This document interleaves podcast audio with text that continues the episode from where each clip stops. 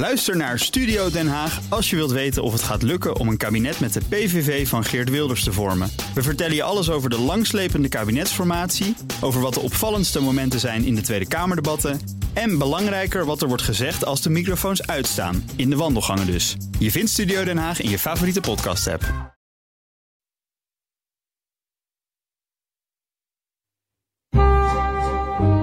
De Perestrooikast.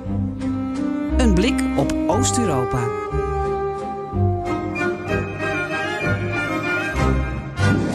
Welkom bij BNR Perestrooikast, aflevering 167 van de enige podcast van Nederland die volledig oog voor het oosten heeft en geeft. Met Geert-Jan, net terug uit Kiev, waar hij een rondje politici en bestuurders heeft gedaan. Ja. Wie had je aan de telefoon? Eh, microfoon. Aan de telefoon had ik ze eerst ook allemaal. Dat geloof ik. Priviet, Floris. Goed je weer te zien. Welkom. Na twee weken eh, Oekraïne, Oost-Europa. Ik had een aantal mensen op mijn lijstje staan. En het is gelukt om eh, deze man voor de microfoon te krijgen.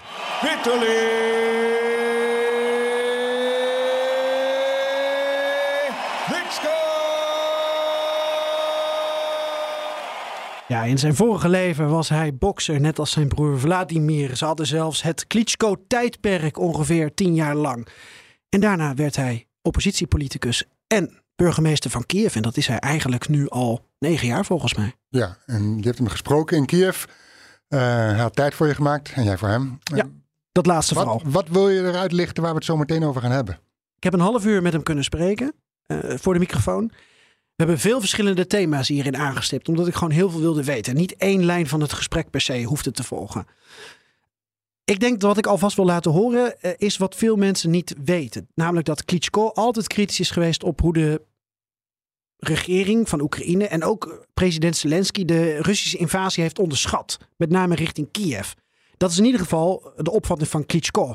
En ik laat je alvast een fragment horen waarin Klitschko, de burgemeester van Kiev, dus zegt: We waren eigenlijk gewoon niet goed voorbereid.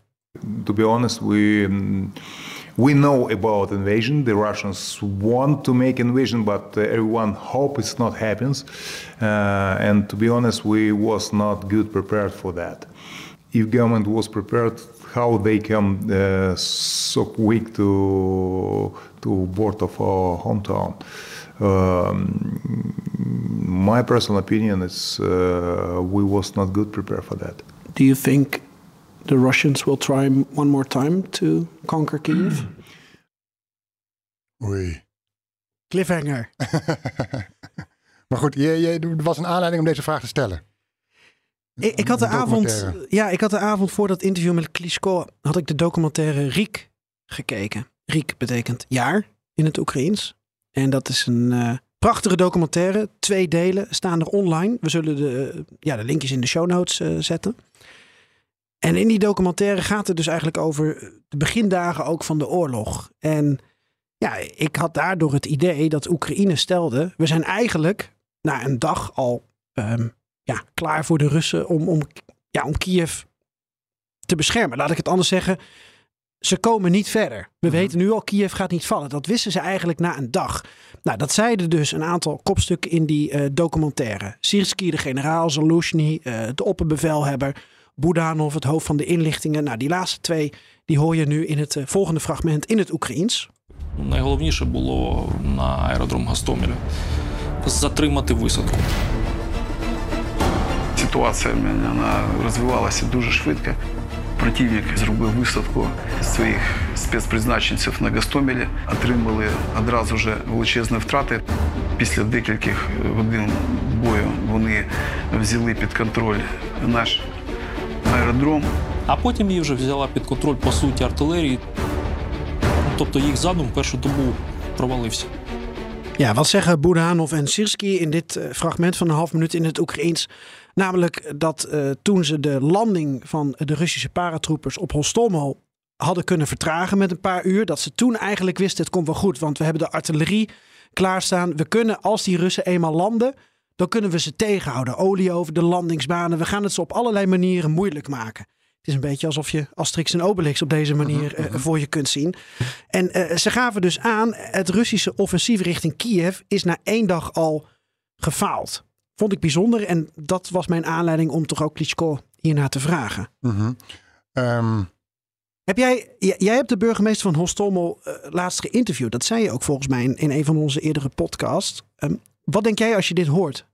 Nou, deze burgemeester zei er eigenlijk niks over. Want dit was niet de burgemeester toen op dat moment. Oké, De burgemeester op dat moment die is in april door een Russische sniper eh, omgekomen. Terwijl hij hulp eh, verleende. Of het bewust was of niet, dat is niet duidelijk. Dus hij kon niet, au moment suprême kon hij zelf eh, daarop terugblikken. Hij hield zich ook verder over, op de vlakte toen ik daarna vroeg. Eh, hij hield de rij, rij gesloten. want je was er wel benieuwd naar. Ik was er wel benieuwd naar. En ik heb er ook wel met mensen over gesproken. En het verhaal wat jij vertelt, eh, ze wilden die landingsbaan, die hebben ze daar- uiteindelijk ook de Oekraïners vernietigd. Om te voorkomen dat de Russen daar konden landen in het vliegveld van, bij Hostomel. Eh, maar goed, wat jij zegt, inderdaad, er is discussie over was Oekraïne goed, voorbe- goed genoeg voorbereid op die Russische invasie. Nou, die documentaire die is dus in het Oekraïens. Maar eh, je kunt eh, met ondertiteling die documentaire ook bekijken. Kun je instellen op het Engels of op het Nederlands. Staat op YouTube. Eh, nou, die linkjes die zetten we even Mhm. bij onze podcast. En dan kunnen mensen zelf kijken. Ik vond het vooral ongelooflijk goed gemaakt en gemonteerd. Heel erg indrukwekkende beelden. Interessante, leuke details. Maar mm, of de verhalen kloppen, ze blijven natuurlijk vanuit een bepaald perspectief. Mhm, dus eh, eh, tel uit je winst, zou ik zeggen. Ja, ja, ja. Dan, ik kan eigenlijk niet wachten tot ik iets kom. Maar goed, we moeten eerst nog even eh, ons eh, traditionele voorstelrondje doen. Ehm zo dadelijk dus Klitschko. Klitschko. Ja, en alles in de perestrojkas kan ten oosten van de rivier de Elbe de komende weken, maanden, jaren besproken worden. En wat leuk is dat wij heel sociaal en democratisch zijn. En abonneer je op ons, zodat je geen aflevering hoeft te missen. BNR Perestrooikast kast en zoek ons op in je favoriete podcast app. Ik ben Geert-Jan Haan Ik ben Floris Akkerman. en dit is BNR Perestrojkast.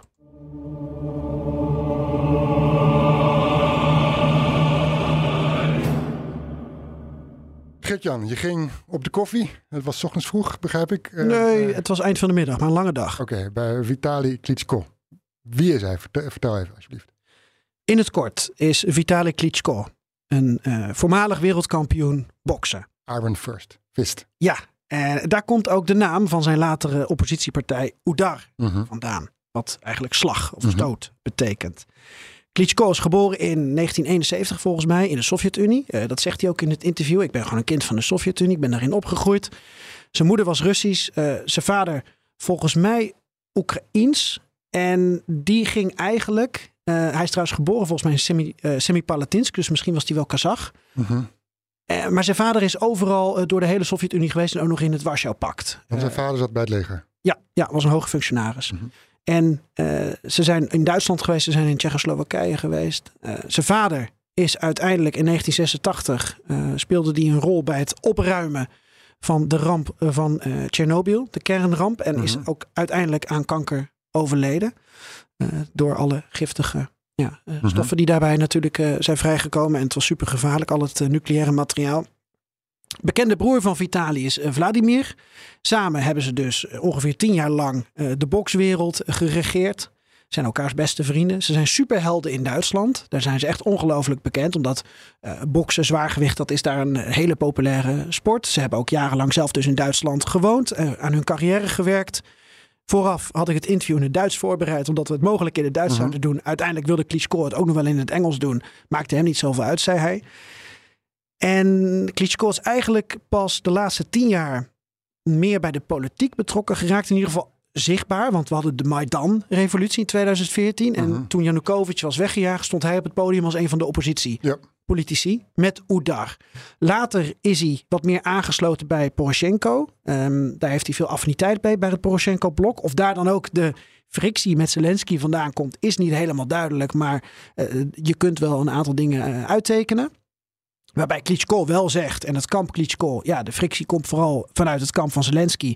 Want die wil graag meer macht en zeggenschap over de hoofdstad van het land, over Mhm. Kiev. En hij vindt het niet leuk dat, dat ik dan daar de baas van ben. Mhm. Ik heb het niet in het interview heel veel eh, te sprake gebracht. Het was gewoon kiezen natuurlijk. En Klitschko is sinds 2014 volgens mij burgemeester van Kiev. Het zou 16 kunnen zijn. Ehm, wat weet jij van Klitschko? Dan zoek ik het even snel op op Wikipedia. Ehm, nou ja, Klitschko, bokser. Eén keer dat gevolgd bij een campagne. Toen ook voor zijn burgemeesterschap. Dat was volgens mij in 2012. Dat mislukte, die eerste gooi. Of de eerste paar pogingen om burgemeester van Kiev te worden. Ehm, tot zover eigenlijk. En natuurlijk gevolgd op de radio, op televisie, op internet. Sinds 2014 is hij burgemeester van Kiev. Ik heb het even opgezocht. En deze Klitschko is geboren in Kirgizië. De andere, zijn broer in Semipalatinsk. Uh, maar zoals ik al zei, ze hebben eigenlijk dus de hele um, Sovjet-Unie en het Warschau-pact wel uh, meegemaakt. Ook uh, door daar fysiek aanwezig te zijn. En um, ja, zijn vader was een Oekraïense officier van het Sovjetleger. Dat was ook Volodymyr Klitschko. -huh. Zijn broer heet dus Vladimir dus. Ja. Dat weten we wel. En eerst was het kickboksen. En daarna was het amateurboksen. En daarna was het professioneel boksen op allerlei niveaus. Nou, tot zover wie Klitschko is. Nou, dat is in ieder geval duidelijk. Maar het is misschien toch, toch niet, niet elke luisteraar weet het misschien. Nee, nee, dat is heel goed. Ja. Uh, je moet denken altijd alsof een luisteraar voor het eerst luistert en niet weet. Trouwens, hij is nu 52, nog steeds een beer van een vent. -huh. we, hebben, we hebben een selfie gemaakt. Hij, hij zei, wil je dat? Ik zei, waar, waarom ook niet? Um, en hij zei van, uh, ik pak je telefoon wel, want ik, uh, mijn arm is een selfie stick. Dus dan hield hij zijn arm zo omhoog. Maar je ziet ook op de foto dat hij dus met zijn andere hand zit hij op mijn schouder. Nou, mijn schouder gaat wel eens uit de kom. Ik weet zeker dat hij met één duw die schouder zo weer terug zou kunnen zetten. Ongelooflijk sterke kerel. Ja, mooi.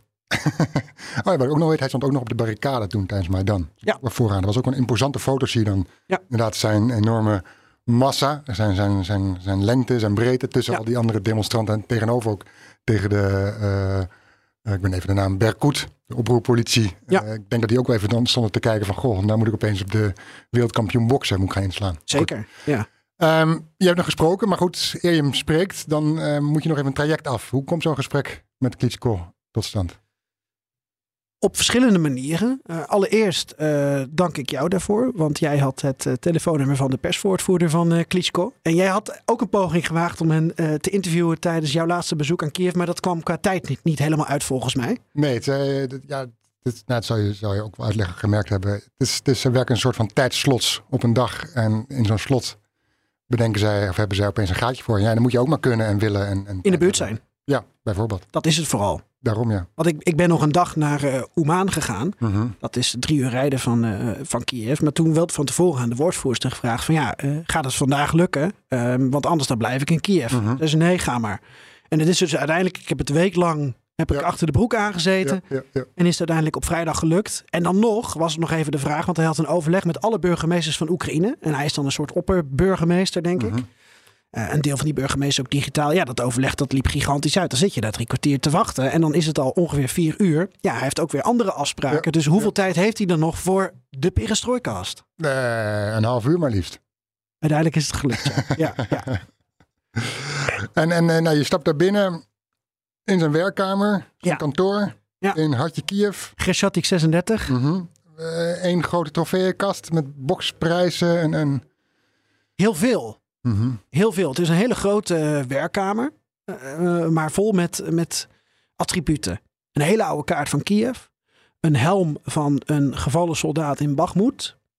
En heel veel sportattributen. Zowel van het boksen. Maar ook van het EK voetbal uit 2012. Mhm. Ehm, daar was hij gewoon heel trots op. Was hij ook een soort ambassadeur van. Toen was hij nog geen burgemeester. Ja, en, en een attribuut dat stond op tafel. En ik hoorde van tevoren van de woordvoerster, want ik, ik zei van wat doen die, die, die euromuntjes daar? Weet je, een potje, zo'n lelijk champotje met, ik dacht eerst Litouws, het bleek Lets te zijn, tekst erop. Ik dacht, ik, ik zei van ja, wat, wat doen die stuivers hier? En eh, toen zei ze van ja, daar heeft hij een mooi verhaal bij, vraag hem er maar naar. Mhm. Dus nou ja, eh, toen was een van mijn eerste vragen, we zitten aan een grote tafel hier, meneer Klitschko, maar wat, eh, wat doen die stuivers hier? Just a couple of months ago, uh, we received um, humanitarian help from Riga, our sister city, and uh, we received the buses. Uh, and um, the mayor of Riga sent the buses with um, uh, humanitarian help and tell to uh, people we don't want to leave empty buses. Please bring the warm stuff, clothes, um, uh, humanitarian help. And small small boy around uh, five, maybe six years old, come and, and bring the, this glass full with small coins, and told, "It's whole money of my life. I want to give the children to Kiev."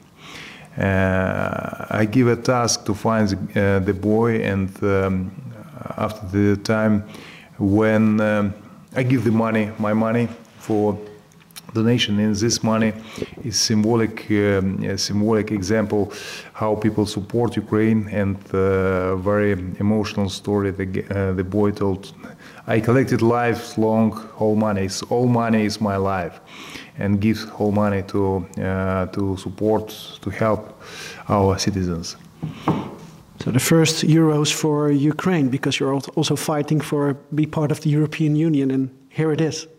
Yep, yep. It's one of one of the example of the unity around our country. Ja, zijn werkkamer was een soort museum wat dat betreft. En een overzicht van Kiev van de afgelopen tien jaar sowieso. Van zijn eh, burgemeestersloopbaan. Ja. Dan de rest van het gesprek. Hè? Dat knippen we op in vijf delen. Van telkens een paar minuten. In het Engels. Ja. Ehm, Ja, en, en je hoort dat dat niet natuurlijk is voor hem, ook niet voor mij. Eh, dus daarom knippen we het op, omdat dan hebben we even een rustmoment ook voor, voor jou als luisteraar. Want anders is het gewoon echt eh, te Ja. zwaar. Welke vraag na deze vraag, na die ellende vraag over die munten, ehm brandde op je tong op dat moment? Eigenlijk een hele simpele. Ik, ik was gewoon echt benieuwd, eh, meneer de burgemeester, hoe gaat het met u? For this question, um, I can tell stay healthy, no injuries is good. I don't want to complain because uh, right now it's a critical situation, life criticals. We know a lot of um, our uh, citizens, uh, soldier, pay biggest price for our independence, his lives.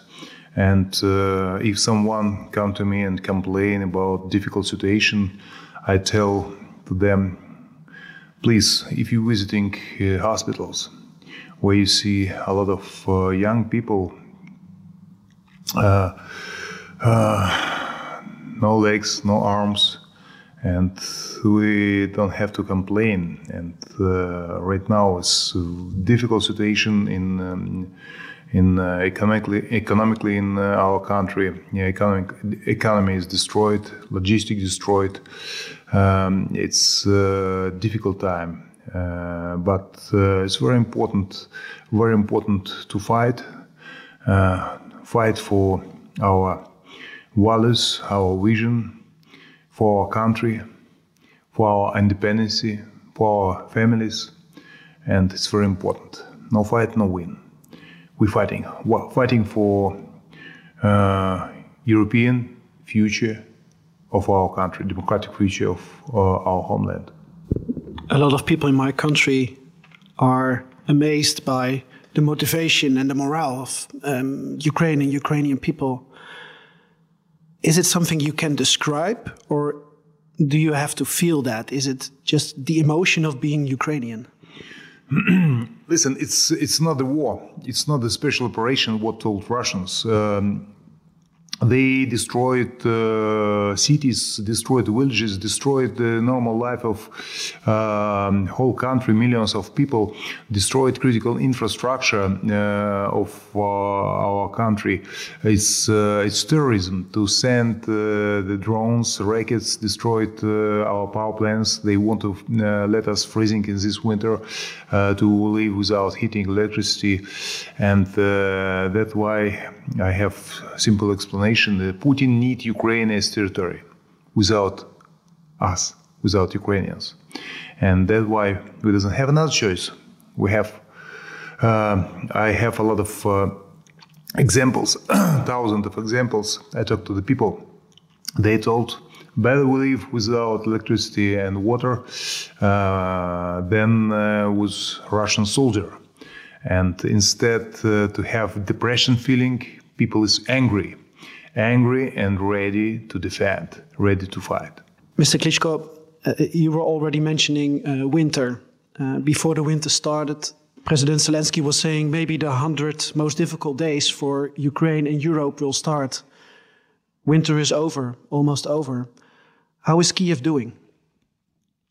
Uh, in this winter, we have a lot of challenges. Uh, we have huge deficit of energy because Russian ra- uh, rockets, uh, missiles destroyed our infrastructure, our uh, power plants. Uh, we have deficit of energy. We first time in our history stop trains, subway, uh, trailer buses, um, electric tra- transport, public transportation in our hometown. Um, we switch off uh, uh, some districts uh, in our hometown. It was difficult time because we're responsible for heating, electricity, water, for services what we give to our citizens. And a um, couple of couple of days was really critical. Thanks God, it was not cold uh, outside because sometime in our winter pretty cold, minus 20 Celsius, uh, minus 30 sometimes. But uh, this winter was warm, pretty warm, and uh, and we still unbroken. We still fighting for uh, fighting to survive. And actually, right now, winter is done. Spring coming. Uh, every day, uh, the temperature coming up, much warmer, and uh, the day will be much longer. And we're looking optimistic in the future. You want to look outside, but unfortunately, you have to close the windows. But it would be cool to see from your office Kiev in spring. Uh, spring is something new, something change, very positive, and uh, we're thinking positive, and uh, everyone, everyone in our country expect um, uh, this senseless war will be stopped in this in this year. Actually, this uh, this war can stop one person who's starting this war. Uh, he's sitting, putting his name in the Kremlin, his name know everyone, and um, uh, but they doesn't doesn't want to do that. They they want to occupy it, uh, whole Ukraine, have um, crazy idea to rebuild Soviet Empire. They talking. We listen to voices about Poland, about Baltic countries, and um, uh, he don't pay attention to lives of millions of people. They uh, for for him the idea to uh, to build empire much important than lives of millions of people. Um, unhealthy, unhealthy uh, vision, unhealthy wish. Jij was een paar weken voor mij in Kiev. Had jij het idee dat de winter in Kiev heel erg zwaar was? Ik kom daar aan en ik heb eigenlijk vrij weinig gekke dingen meegemaakt die afgelopen twee weken. Hoe was dat bij jou toen?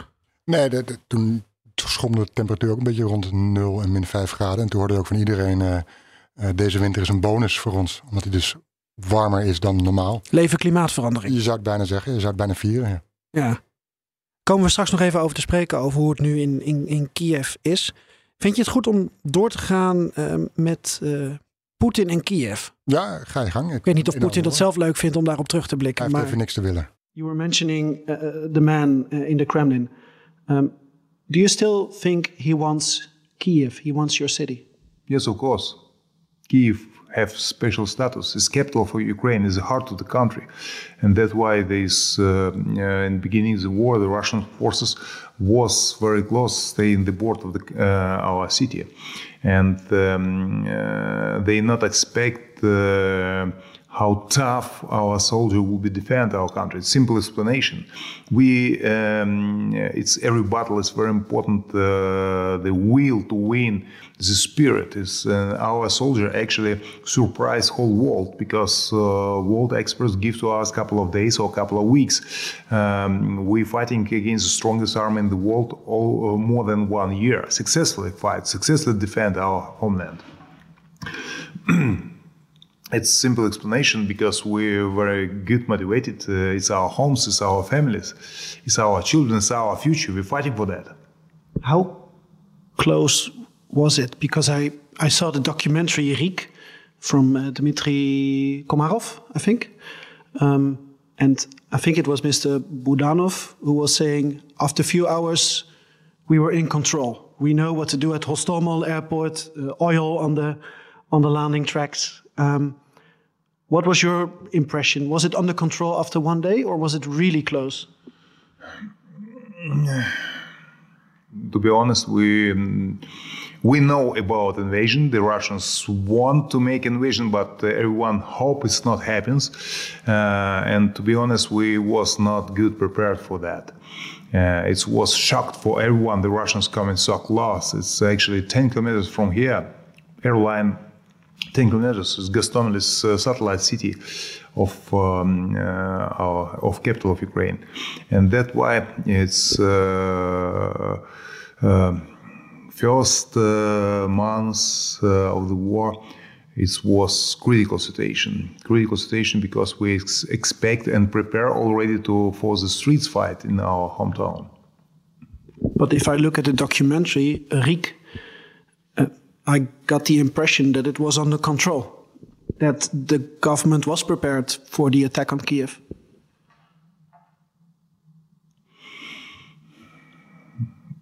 If government was prepared, how they come uh, so quick to to board of our hometown? Um, my personal opinion is uh, we was not good prepared for that. Um, we not expect uh, the Russians uh, go straight to capital and um, uh, starting real war, the biggest war after the Second World War in the middle of Europe. Uh, we know that, but um, we doesn't have so much capacity uh, to defend uh, against the strongest army in the world.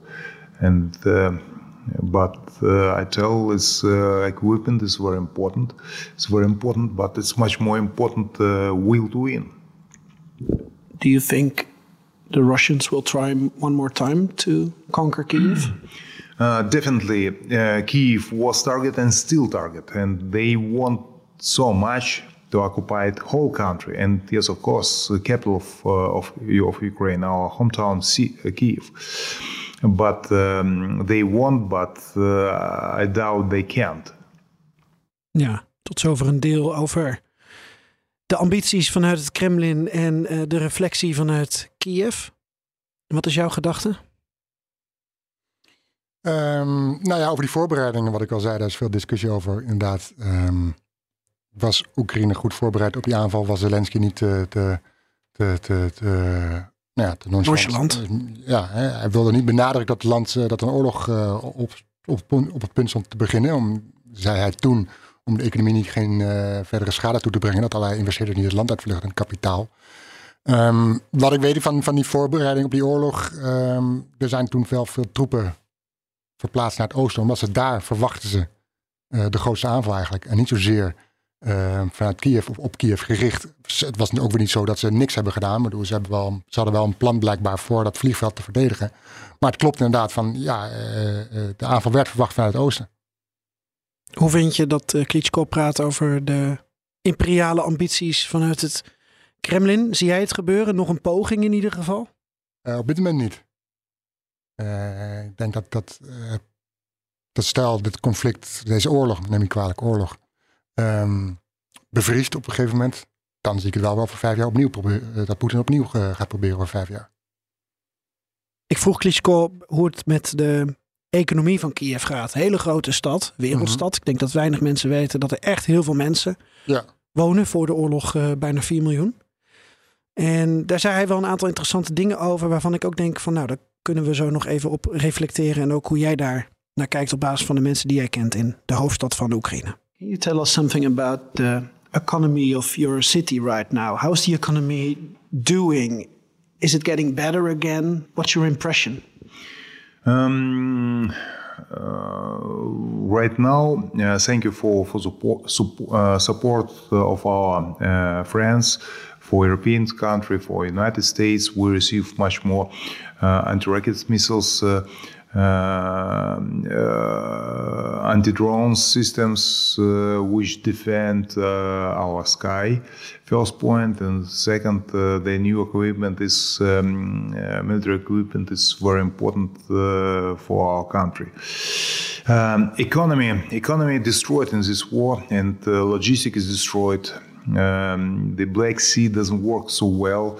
Uh, Netherlands know how important uh, the uh, port of Amsterdam and Rotterdam. Rotterdam.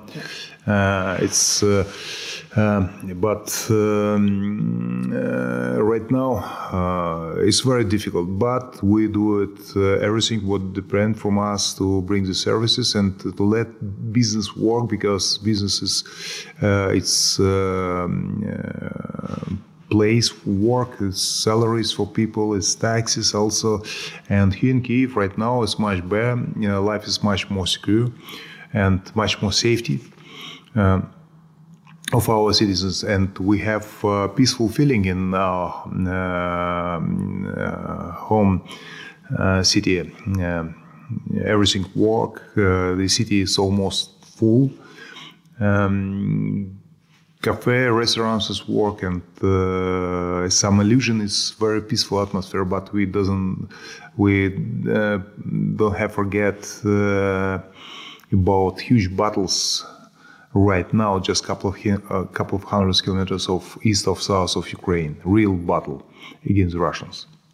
If the city is almost full again, how many people do you think are in Kiev right now? I don't think I know exactly. 3.6 million people right now in our hometown. Before the war, the population was 3.8, but uh, today, from uh, 3.6 uh, citizens in our hometown, uh, almost 300,000 refugees from east and south of Ukraine. A lot of people receive second home uh, in our hometown. We give help to them, support them. Uh, it's very important uh, to help each other. Um, it's unity of our country to help each other to be strong, to be united. You still have a lot of um, people from Ukraine living abroad also in the Netherlands. Over 100,000 Ukrainians are in the Netherlands. When it comes to your city, uh, would you say to them, you can come back, it's safe in Kiev, uh, help the Ukrainian economy, please come back with your kids, let them go to school here? Or is that really an individual decision to make? uh, we're talking honest. Right now, safety is the main priority for everyone in our hometown, in our home country. And uh, we can't give the guarantee of safety. Uh, because any minute, in any second, the Russian missiles can attack every buildings in our hometown, in our country. Uh, but right now, uh, the safety much better than before, but uh, still the risk. It's personal decision for everyone. I, uh, we open right now the schools and preschools uh, with issues if school have bunkers for the people for critical situation for safety is very important. Um, about advice to the people uh, who actually temporarily um, lives in Europe, uh, it's our main goal to bring the people back. It's, it's our main values, the people, our citizens. And uh, uh, the first, um, uh, the first priority is safety. We have to give safety to everyone. The second, we have to bring the jobs and give the services to everyone. Uh, we do it everything what depend from us to give the services. It's actually we have right now the water, electricity, heating, um, medicine, education is everything we work in our hometown. And I tell that uh, if someone come to our hometown, they have uh, illusion about peaceful atmosphere. It doesn't have a feeling it's uh, the war but sometimes you listen um, alarm, the um, uh, um, uh, rockets uh, attack, uh, drones attack, alarm. it means everyone have to be in, immediately go to the bunkers. By the way, it's re really interesting information numbers. we listened alarm in last year almost 700 times. If you put all time together, uh, every citizens of our hometown spent in underground more than one month. It's um, one, one month of the lives in the ground. Uh, by the way, by the way, right now is better, safety, and we're still fighting, fighting for our hometown, for services, fighting for independence is also huge battle every day. But Mr. Klitschko, um, I'm here in Kiev for 10 days now. Um, there were some air raids sometimes, but almost no one goes to the shelter anymore because they check on Telegram canal and they see that there's a, a MiG-31 with some Kinjal and it's alarm for the whole country. And I can understand because people also want to sleep, people want to work, people want to live their lives. Um, I understand it's your policy to say people go to the bomb shelter, but my impression is that people kind of accept the alarms because they want to live their lives. It's personal decision for everyone. Uh, I want to remind uh, in our hometown, it's uh, destroyed almost 800 buildings, 417 apartments buildings, uh, killed more than 160 civilians, five children from missile attack, from uh, artillery, from drones. Um, and that's why I tell to everyone, please pay attention. But uh, the safety and it's personal responsibility for everyone. If they doesn't uh, take decision to go to the shelter, shelters, it's their decision. Ja, ik, je ziet het inderdaad dat mensen die naar de schuilkelder gaan en een afweging maken. Uh, we hadden het er vorige week over, Geert-Jan. Hoe maak jij die afweging op het einde? Nadat je tien dagen in Kiev bent geweest en misschien een soort van... Ik zit intussen een broodje kaas weg te werken. Omdat ik honger kreeg van dit gesprek. En ook twee weken lang geen broodje kaas had gehad.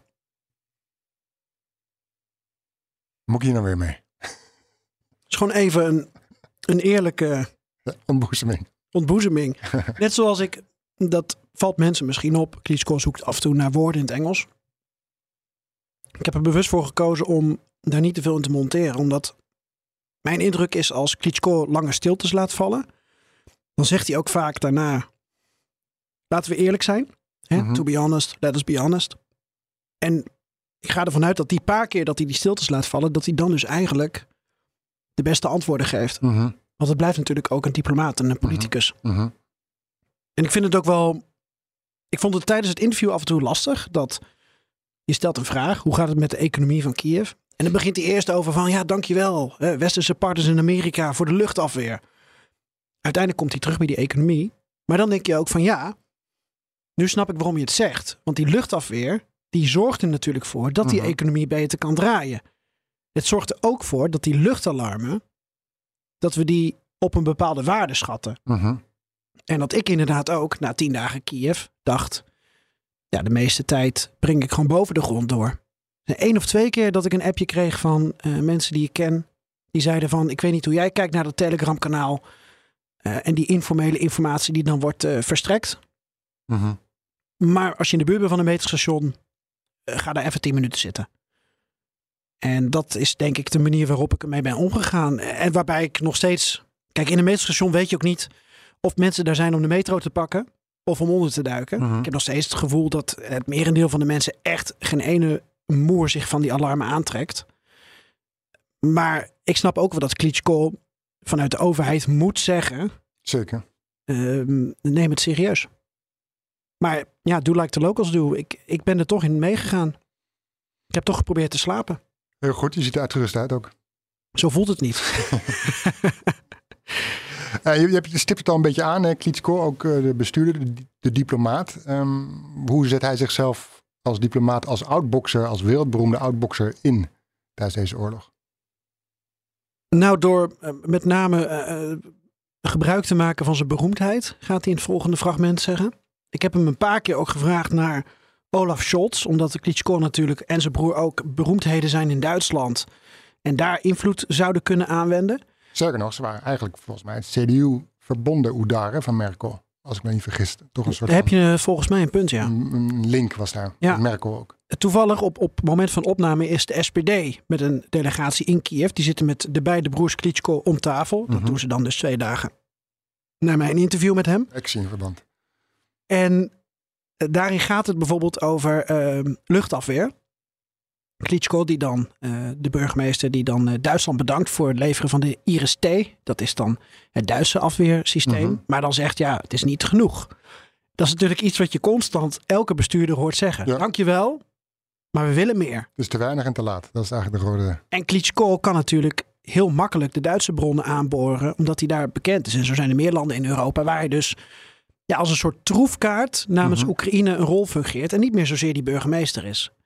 En, en dan kom je uit, als ik mag, bij, bij de vraag die ik hem stelde, wat, wat hij vindt van die diplomatieke rol. Dat hij dus nu eigenlijk vanuit landsbelang een hele andere rol heeft. Hij is veel meer een landelijke bestuurder en een landelijk uithangbord geworden dan alleen maar de burgemeester van, van Kiev. Nou, je hoort de vraag en je hoort zijn antwoord. Mr. Klitschko, you're the mayor of Kiev, but you're also some kind of super diplomat because everyone knows you, especially in Germany. Are you okay with that role that you are helping your country while talking to politicians in Germany, for instance, or celebrities? You're the mayor of Kiev, but now you're also talking to Olaf Scholz, which is not something the mayor of Kiev normally does. But is that because you're helping your country and you're calling Scholz and saying, Mr. Bundeskanzler, please send the Leopards? Is that part of your job now? Uh, I do it everything what I can to support my homeland. Everything. I'm, respo- I'm not responsible for weapons delivering, but we do it that.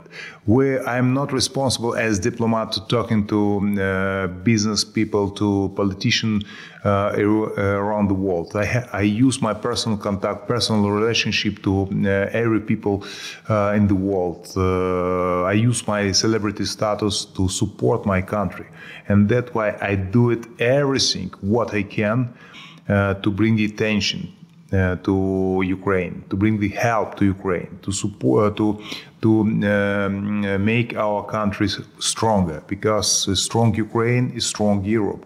Unity around Ukraine is a key for peace and freedom in the world, uh, and that's why it's very important. Uh, very important to be uh, proactive. It's very important to do it everything what we can to stop this senseless war, and that's why, from this reason, I do it a lot of things. What is not my responsibility as mayor, but I am citizens of Ukraine. Is this status, and as citizens of Ukraine, uh, I talk to everyone and call everyone. And yes, of course, uh, I use my status, I use my personal connection, uh, I use my communication to um, help Ukraine.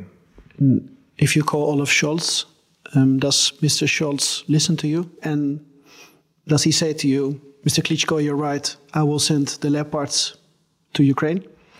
Um, every politician make a decision from uh, the, every politician uh, receive uh, information from different sources and de- uh, decide by himself but uh, it's very important. I, I explain uh, the real situation in our homeland. Uh, uh, not someone um, as expert. I am from uh, uh, i live in during the war I do it. I can explain to our partners what's actually happens in Ukraine, what actually we need, um, immediately need, and that's why I talk to them. And they decide by himself. I uh, can make a pressure, but I give the uh, honest, true information because information today is uh, much more important than weapons. Uh, true, objective information because uh, Russians uh, use a lot of fake news, uh, propaganda, and uh, some people actually uh, disappoint. Some people um, uh, have influence from propaganda. It's very important for from from someone from who come from Ukraine, who talk about Ukraine, who talk about the problems, who talk about exactly help what we need. It's very important. Uh, also, people in Germany are, how to put it, um, sensitive for Russian propaganda. Uh, Russian propaganda have influence. They uh, sorry, the uh, um, uh, brainwashing works so well. And I come from Soviet Union. I'm born in Soviet Union, and I know how uh, work propaganda in Soviet Union. But right now, it's Russians zoned. Uh, they have so much influence, and uh, they believe um, he living again um, uh, uh, extremist. Uh, the government in Ukraine is uh, uh, fascist, uh, radicals. Uh, they are not allowed to talk in Russians. They hated Russians. I'm the best example. It's, it's propaganda because in, in my body, half of my blood is Russian blood. Uh, my mom is Russian. Uh, I talk Russian language, and it's it's today it's not a question of nationality in Ukraine. It's not a question of languages. It's, uh, it's a question. It's not a question of religion. Today is a question of values. You love Ukraine. You want to uh, live in democracy. Uh, you're fighting for Ukraine. You have millions of examples when it's Russian. Uh, as uh, nationality Russians fighting for Ukraine, and uh, a lot of uh, Ukrainian parties uh, speak Russians, but uh, Russian propaganda try to explain they de- defend the Russians in Ukraine because Russians live under the pressure. It's propaganda. It's sometimes I um, have a lot of friends in, in Germany. Sometimes I meet, uh, we call them Putin uh, the people who live under the pressure from Russian propaganda. And that's why objective, objective and true information, main, critical, important to give to the people real information about this. It's not a war, it's terrorism, it's genocide. And uh, and that's why I use and my brother Vladimir we using all our capacity, everything what we can, to bring the information from heart of the Kiev. Ja, volgens mij was zijn broer vorige week of een paar weken geleden eh, actief op een Leopard tank in Duitsland. Ik zag filmpjes opduiken. Ja, ze doen er alles aan. Ja. Mhm. Alleen, ik vraag tot tweemaal toe of hij contact heeft gehad met Scholz. Ja. Daar draait hij omheen. Misschien gaf ik me ook te veel ruimte. Maar je zit dan in zo'n kamer en je weet het is een druk bezet man. En ik heb al die agendapunten. Mhm. Ja, ik ga niet nog een derde keer erop door. Had wel gekund of gemoeten misschien. Als ik puur voor die nieuw, nieuwskop wilde gaan. eh Klitschko heeft eh, Oekraïne aan eh, Leopards geholpen. Mhm. Ik denk wel, als dat echt zo is, waarom zou hij dat dan niet gezegd hebben? Want in die strijd die hij dan met Zelensky voert, zou je ook kunnen zeggen: ja, claim je succes. Maar hij geeft dan toch niet genoeg om interne politiek en kijkt dan toch meer naar het grotere plaatje of zo. Ja, misschien toch eh, niet de boel intern op scherp zetten. Het zou kunnen. Wat vond je van dat eh, onderdeel dat hij dus aangeeft, eh, ja, we kunnen het over wapens hebben, maar misschien is het, het ware verhaal vertellen, het delen van de juiste informatie in deze oorlog vol met propaganda, misschien is dat wel het allerbelangrijkste. Ik denk dat hij wel een punt heeft, zeker. Dat, dat, de Russische propaganda, de Russische desinformatie, die dringt overal door. Dus ja, daar moet je scherp op zijn om dat eh, te filteren. En het verraste mij wel dus nog dat hij eh, met Poetin-versteers dus praat in Duitsland. Ik ken ook van Oekraïners die zeggen, nou ja, ik hoef niet met dat soort mensen meer te, spreken eigenlijk. Ja, misschien Die op Russische hand zijn of die, die eh daarnaar luisteren of die beïnvloed worden door de Russische propaganda. Ja, maar hij zit dus sowieso niet in het meest radicale kamp. Omdat hij ook aangeeft, ik spreek gewoon Russisch. Mhm. ik, ik, ik doe niet aan polariseren. Vind ik wel interessant. Omdat hij natuurlijk wel eh, ja, affiniteit heeft met de partij van Poroshenko. En Poroshenko heeft tijdens zijn presidentschap natuurlijk wel... Ik, ik noem het niet per se een fout, maar wel de kat een beetje op het spek gebonden. Door eh, Mhm. aan te geven, eh, onze taal staat onder druk. En we moeten natuurlijk de Oekraïnse kerk hebben. We moeten een afscheiding hebben hè, van, die, van die Russische orthodoxe kerk. En nogmaals, ik zeg helemaal niet dat dat fout is. Het is een keus, maar het was natuurlijk wel een wat radicalere keus. En, en Ja. Klitschko geeft toch juist in dit fragment aan dat hij eigenlijk een soort van bemiddelende rol wil spelen met, met alles en iedereen. Dan zou hij eigenlijk op het gelijk, ongeveer gelijk gedacht hebben als Zelensky, die ook wel dat, niet dat het hele felle pro-Oekraïnse geluid liet horen tijdens de verkiezingen. Zelfs uit was op vrede met Rusland en ook de Russische taal niet zomaar afschreef. Eens? Ehm, even een kleine correctie op mezelf. Ik wil niet zeggen wat ik zei van dat, dat alle Oekraïners nu niet met Poetin-versteers praten. Ik weet niet of het echt zo is, maar in ieder geval de nekharen gaan wel overeind staan voor mensen die daar vatbaar voor zijn, bij Ja. Oekraïners. Nou, dat, dat geloof ik ook wel, ja. Mhm. Maar, maar ik denk dat Klitschko dus heel duidelijk de keuze heeft gemaakt van ik, ik, ik ben die superdiplomaat die Ja. met alles en iedereen nu eh, blijft, eh, blijft sparren. En dan heb ik nog één eh, onderdeel van het interview. Een paar minuten nog. En eh, dat heeft ook te maken met eh, een, een potentiële Poetin-versteer. Ik heb hem niet letterlijk gevraagd van... Goh, is dit iemand die een Poetin-versteer noemt? Mm, Aan de hand van het antwoord van Klitschko kun je er wel bepaalde dingen uit opmaken. Ehm, het gaat om een ehm, uitspraak van Vladimir Klitschko, zijn broer, Mhm. richting Thomas Bach. Dat is de voorzitter van het Mhm. Internationaal Olympisch Comité. Die heeft dus onlangs gezegd, nou de Olympische Zomerspelen in Parijs 2024, dan is het prima als ehm, de Russen meedoen onder neutrale vlag. Hè, dus, en ze krijgen geen volkslied als ze winnen. Maar, maar uh, sport is geen politiek. Ze kunnen los van alles meedoen. Nou, daar heb ik hem toch even naar gevraagd. Van, goh, wat vindt u daarvan? En ook heeft Thomas Bach al gebeld naar die eerdere uh, kritiek van, van uw broer. Mhm. Um, hoe wordt erop gereageerd vanuit het Olympisch Comité? Want ja, is sport nou oorlog of niet? Uh, dat soort zaken. En Klitschko heeft er duidelijk over nagedacht. En de burgemeester van Kiev kwam dus um, um, op het slot van het interview met de volgende overpeinzingen. Final, Pitania, final question. Yeah. You and your brother were also um, stating this message to Thomas Bach from IOC, president. Um, you were criticizing him for uh, giving Russians the chance under neutral flag to participate in the Olympics, next Olympics. Um, did Mr. Bach already call to you or your brother? Did he already respond to you criticizing him? I, I guess it's Mr. Bach have a lot of uh, too good relationship with Russian and he live uh, with Russian influence. Um, he have uh, it's actually.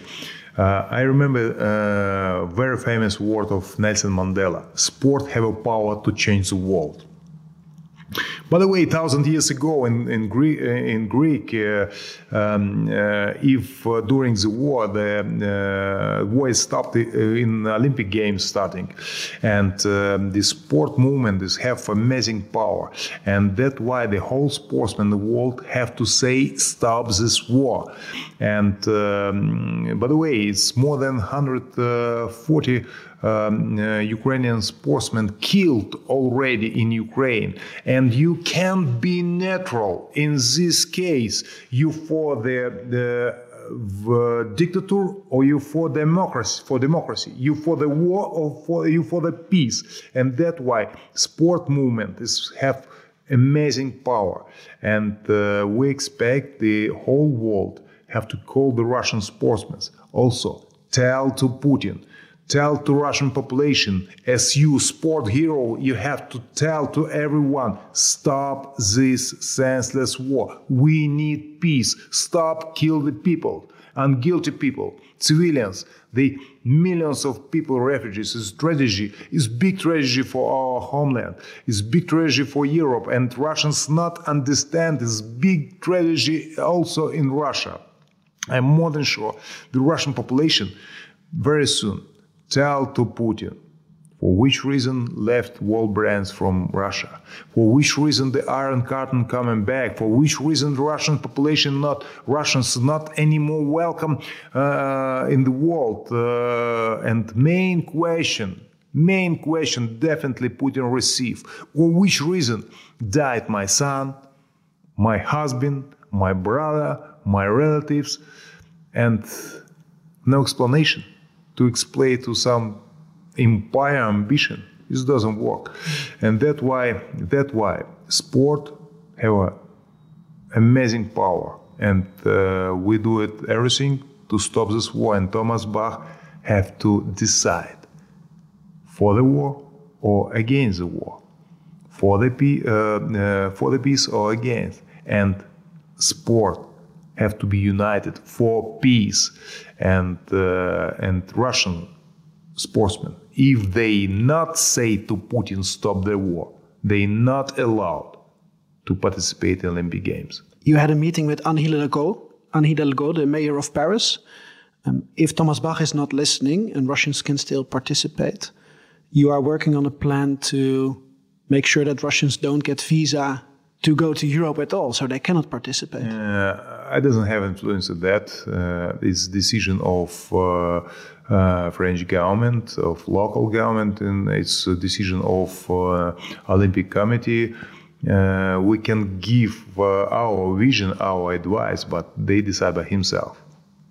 Thank you very much for your time. Dusje je jack, And good luck. Dat laatste. Mijn complimenten. Goed gedaan. Graag gedaan. Er zit dus wel constant een woordvoerder over je schouder mee te kijken. Of ik zit dan al met mijn rug naar de woordvoerster gekeerd. En dan zeg ik van, hoe lang heb ik nog? Ik wil nog twee onderwerpen aanstippen. Ja, vijf minuten. En dan weet ik al van, ja, dat gaat mij tien minuten duren. Mhm. Want twee onderwerpen betekent ook twee vragen per onderwerp. Dus je voelt dus een constante druk. En ik was heel blij dat het luchtalarm niet afging tijdens het interview. Want dan had hij toch uit een vorm van noodzaak het interview moeten afkappen of naar een schuilkelder moeten gaan. En nou ja, aan de andere kant, misschien hadden we daar, verhaal opgeleverd. misschien hadden we daar uren kunnen Daarom, kletsen. ja. Daarom ja, als het luchtalarm drie uur lang had ge- gedraaid. Ja. Dus, m- misschien mag ik nog kort wat ik zeggen. neem aan dat dan naar een bestuursruimte gaat onder de grond, dat hij nog wel kan doorblijven. Ja, dat zou kunnen, want overal in Kiev heb je natuurlijk nu eh, zeer professionele schuilkelders. eh, voor allerlei soorten activiteiten en mensen. Ik wilde nog heel kort wat zeggen over eh, Parijs en de Olympische Spelen Mhm. en die burgemeester. Want eh, die ontmoeting tussen Kli- tussen Klitschko en Hidalgo, de burgemeester van Parijs, eh, die heeft, ehm, ik denk, drie of vier weken geleden plaatsgevonden. De En ontmoeting, zij is naar Parijs gereisd. zij is naar Kiev gegaan. Eh, Kiev. Ja. En toen heeft zij ook eigenlijk heel duidelijk aangegeven in de gemeenteraad van Kiev. van ik wil, zolang Rusland doorgaat met het bombarderen van, van Oekraïne en infrastructuur vernietigt, et cetera, en, en, en land bezetten in Oekraïne, dan wil ik niet dat eh, Russische atleten eh, deelnemen aan eh, sporttoernooien. Mhm. En het IOC heeft daarop gereageerd. Thomas Bach heeft dus gezegd van ja, ik, eh, op basis van VN ehm, standpunten vind ik dat discriminatie. Mhm. Hè, want de, de experts van de VN zeggen van ja, dat druist in tegen mensenrechten. Maar goed, het is dus wel interessant. Klitschko zegt daar dus niks over. Maar ik had in de wandelgangen begrepen dat ehm, als het IOC zegt ja, ze mogen komen maar onder neutrale vlag, dat het dan dus nog een, een muizengaatje is of een geitenpaadje, hoe je dat ook wil noemen. En dat de burgemeester van Parijs, eh, misschien wel in overleg met Macron, maar goed, Macron weten we nooit zo goed welke positie die nou inneemt, maar dat het zou kunnen dat Frankrijk zegt, ehm, jullie krijgen gewoon geen visa om, om naar ons af te reizen. Dus dan, dan prima dat het IOC zegt dat je mee mag doen, maar we geven jullie gewoon geen eh, toestemming Ja. om hier te zijn. Ja, dan kan je ook niet meedoen. En hij zegt dus Klitschko, ja, daar gaan wij niet over, over die beslissing. Maar ik heb wel mijn visie daarop gegeven. Hij weet wel beter. En ik weet wel wat dan zijn opvatting Mhm. is op basis van wat hij daarvoor zei en toen hij Nelson Mandela, et cetera, Ja. heeft Ja. aangehaald. En, en zijn oproep dus aan Russische sporters, daar heb je weer de, de rol die hij speelt. Ehm, spreek Poetin hierop aan. En eh, wat mij betreft mag je anders ook niet meedoen aan die spelen als je überhaupt niet uitspreekt. Nou, we hebben het natuurlijk eerder, eerder gezien met, met eh, sporters uit Belarus, dat dat wel tricky kan zijn. Maar het gebeurde wel. Maar het gebeurde wel. Dus eh, wie weet. Joost? Joost. Ja, goedemiddag. Hallo. Nou, eh, Hallo. zojuist hebben we eh, mijn gesprek met Klitschko, Vitale Klitschko, laten horen aan de luisteraar. Heb jij iets met, eh, met boksen?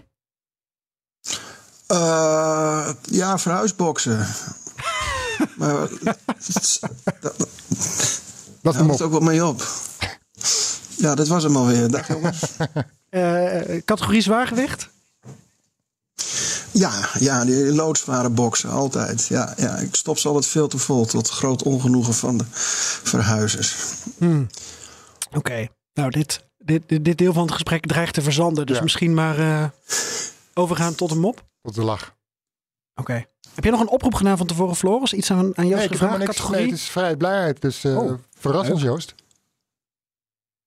Ja, nou, ik, ik, ik, ik wist dus ook niet waar je het over ging hebben, dus ik heb er maar gewoon een, eh, een eh, gevonden, of, of die ik al kende eigenlijk. Heeft ook niks met het onderwerp te maken. Er lopen twee eh, Russische jagers door het veld en plotseling valt een van de twee eh, valt zomaar eens dood neer, hartaanval of wat ook maar. En zijn vriend eh, belt in paniek de dokter op en zegt: eh, Ja, wat moet ik doen? Wat moet ik doen? Nou, zegt die dokter, vergewis je er eerst van of hij echt dood is. Waarop het even stilvalt en de dokter een schot hoort. En die man die rust terugkomt en zegt: Ja, dat is gebeurd. En nu? Shit, dit was hem. Ik zit ook te wachten op nog Natuurlijk, op natuurlijk niet. Nee, ik, ik, ik zit zo vol spanning te luisteren naar de opbouw van je verhaal. Dat ik denk van, we zijn nog niet bij de climax. Ja, nou ja, je weet dat mijn moppen altijd eh, extreem kort zijn. Je moet wel, je moet wel een beetje erbij blijven, Nee, maar dat, dat is lastig gewoon bij jou, Joost. Überhaupt. Ja, ze, ze gaan ook wel razendsnel, dat klopt wel. Ja. Ik krijg Ja, rugdekking. nou, luister, luister hem lekker nog een keer terug en kijk eens of je hem dan begrijpt. Ja, misschien dat we Ja? wel kunnen lachen. Heel goed. Nou, en je hebt niks met boksen dus. Eh, niet met de sport. Weinig, weinig. Hmm. Wat vind je van Vitali Klitschko, burgemeester? Ja, ik vind hem wel goed. Uh, in die zin, uh, hij, hij, kreeg altijd, hij was altijd een beetje, zeker in het begin, uh, hij sprak zich vaak. En daar moesten de Oekraïners altijd erg om lachen. En hij werd ook wel beschuldigd van corruptie. maar ik vind hem sinds de, de, de, de, speciale militaire operatie is begonnen in Oekraïne, zoals de Russen het altijd nog noemen. vind ik hem wel, wel steviger geworden. Ehm, ik zag één keer zag ik hem een geweldige tirade uitvoeren tegen de Russen op een video. Waar hij zich uitschold voor makkerschapen en, en, en, en uh, mede verantwoordelijk voor, de, voor de, de genocide die er in uh, Oekraïne werd gepleegd. Uh, dat vond ik heel begrijpelijk. Dat kwam echt uit, uit zijn tenen. Hij was zo verschrikkelijk kwaad. Maar ik vond het niet verstandig. ik denk dat uiteindelijk toch de Oekraïners, ja, de Russische bevolking aan hun kant moeten krijgen. Willen ze dit conflict echt winnen. Maar goed, um, hij maakt wel indruk, vind ik. Hij maakt wel indruk. Al, al, was het maar vanwege zijn postuur natuurlijk, maar ook vanwege zijn, uh, zijn houding inmiddels uh, sinds de oorlog is begonnen. Ja, ik ben 1,92. Ik, ik moet te bekennen, de, weinig momenten in mijn leven gehad dat ik me zo klein voelde. Ja, die, die, die arm om jouw schouder heen op die foto, daar, daar verdween je zo wat in. Hè? Gigantische kolenschoppen, ja. Hij nam me mee naar huis, ja. Ja, ja, ja in, in zijn broekzak. Ja. Ongeveer, ja. Ja, ja.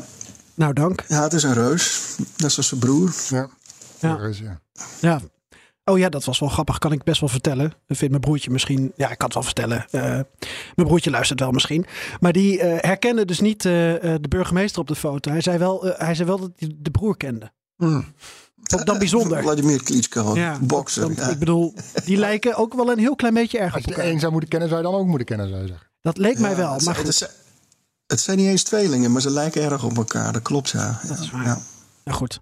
Nou, dank weer voor de, voor de ja, mop. graag gedaan. Ja, leuke mop. Ja, leuke mop. Succes, We gaan jongens. luisteren. Dag. Eerst maar eens even luisteren. joh. Oké, Ik heb er zin in. Dag, ga maar weg. Dag. pakka pakka. Pakka. Ja, en dan zou dit eigenlijk het einde van het gesprek zijn. Maar jij wil nog wat laten horen, eh, Floris, voordat we naar de uitro gaan. In de volgende aflevering hoor je deze twee gasten. Ongerept en berenkoud hier. Kakbloebakko de wat? Tot wat. Jellebrand Korstius en Ruben Terlouw in Centraal-Azië.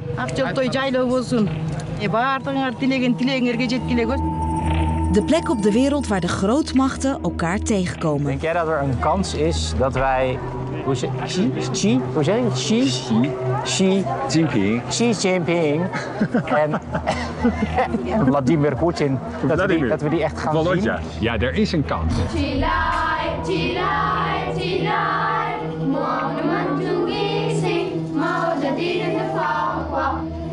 Здравствуйте. Kijk Jalla. Die mannen beginnen ons gewoon lastig te vallen. En de chauffeur te bedreigen. Merrymelk. Best lekker. Langs de nieuwe zijderoute.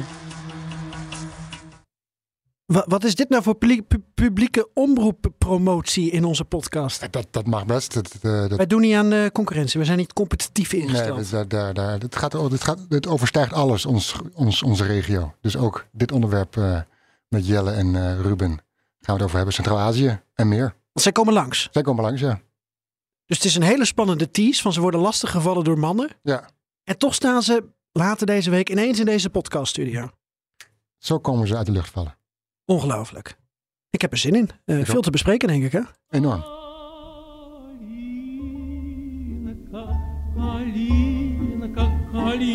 Wat vind jij nou het mooiste land van eh, Centraal-Azië? Ja, daar kan je ervoor oordelen. Ik ben er nooit geweest. Nee? Oezbekistan wel echt fantastisch. De bergen van Kirgizië.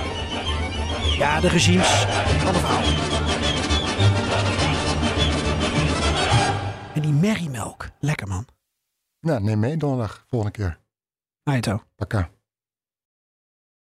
Ook Diana Matroos vind je in de BNR-app. Ja, inderdaad. Je kunt live naar mij luisteren tijdens de Big Five. Ook handig in de BNR-app. Breaking nieuwsmeldingen, maar ook het allerlaatste zakelijke nieuws.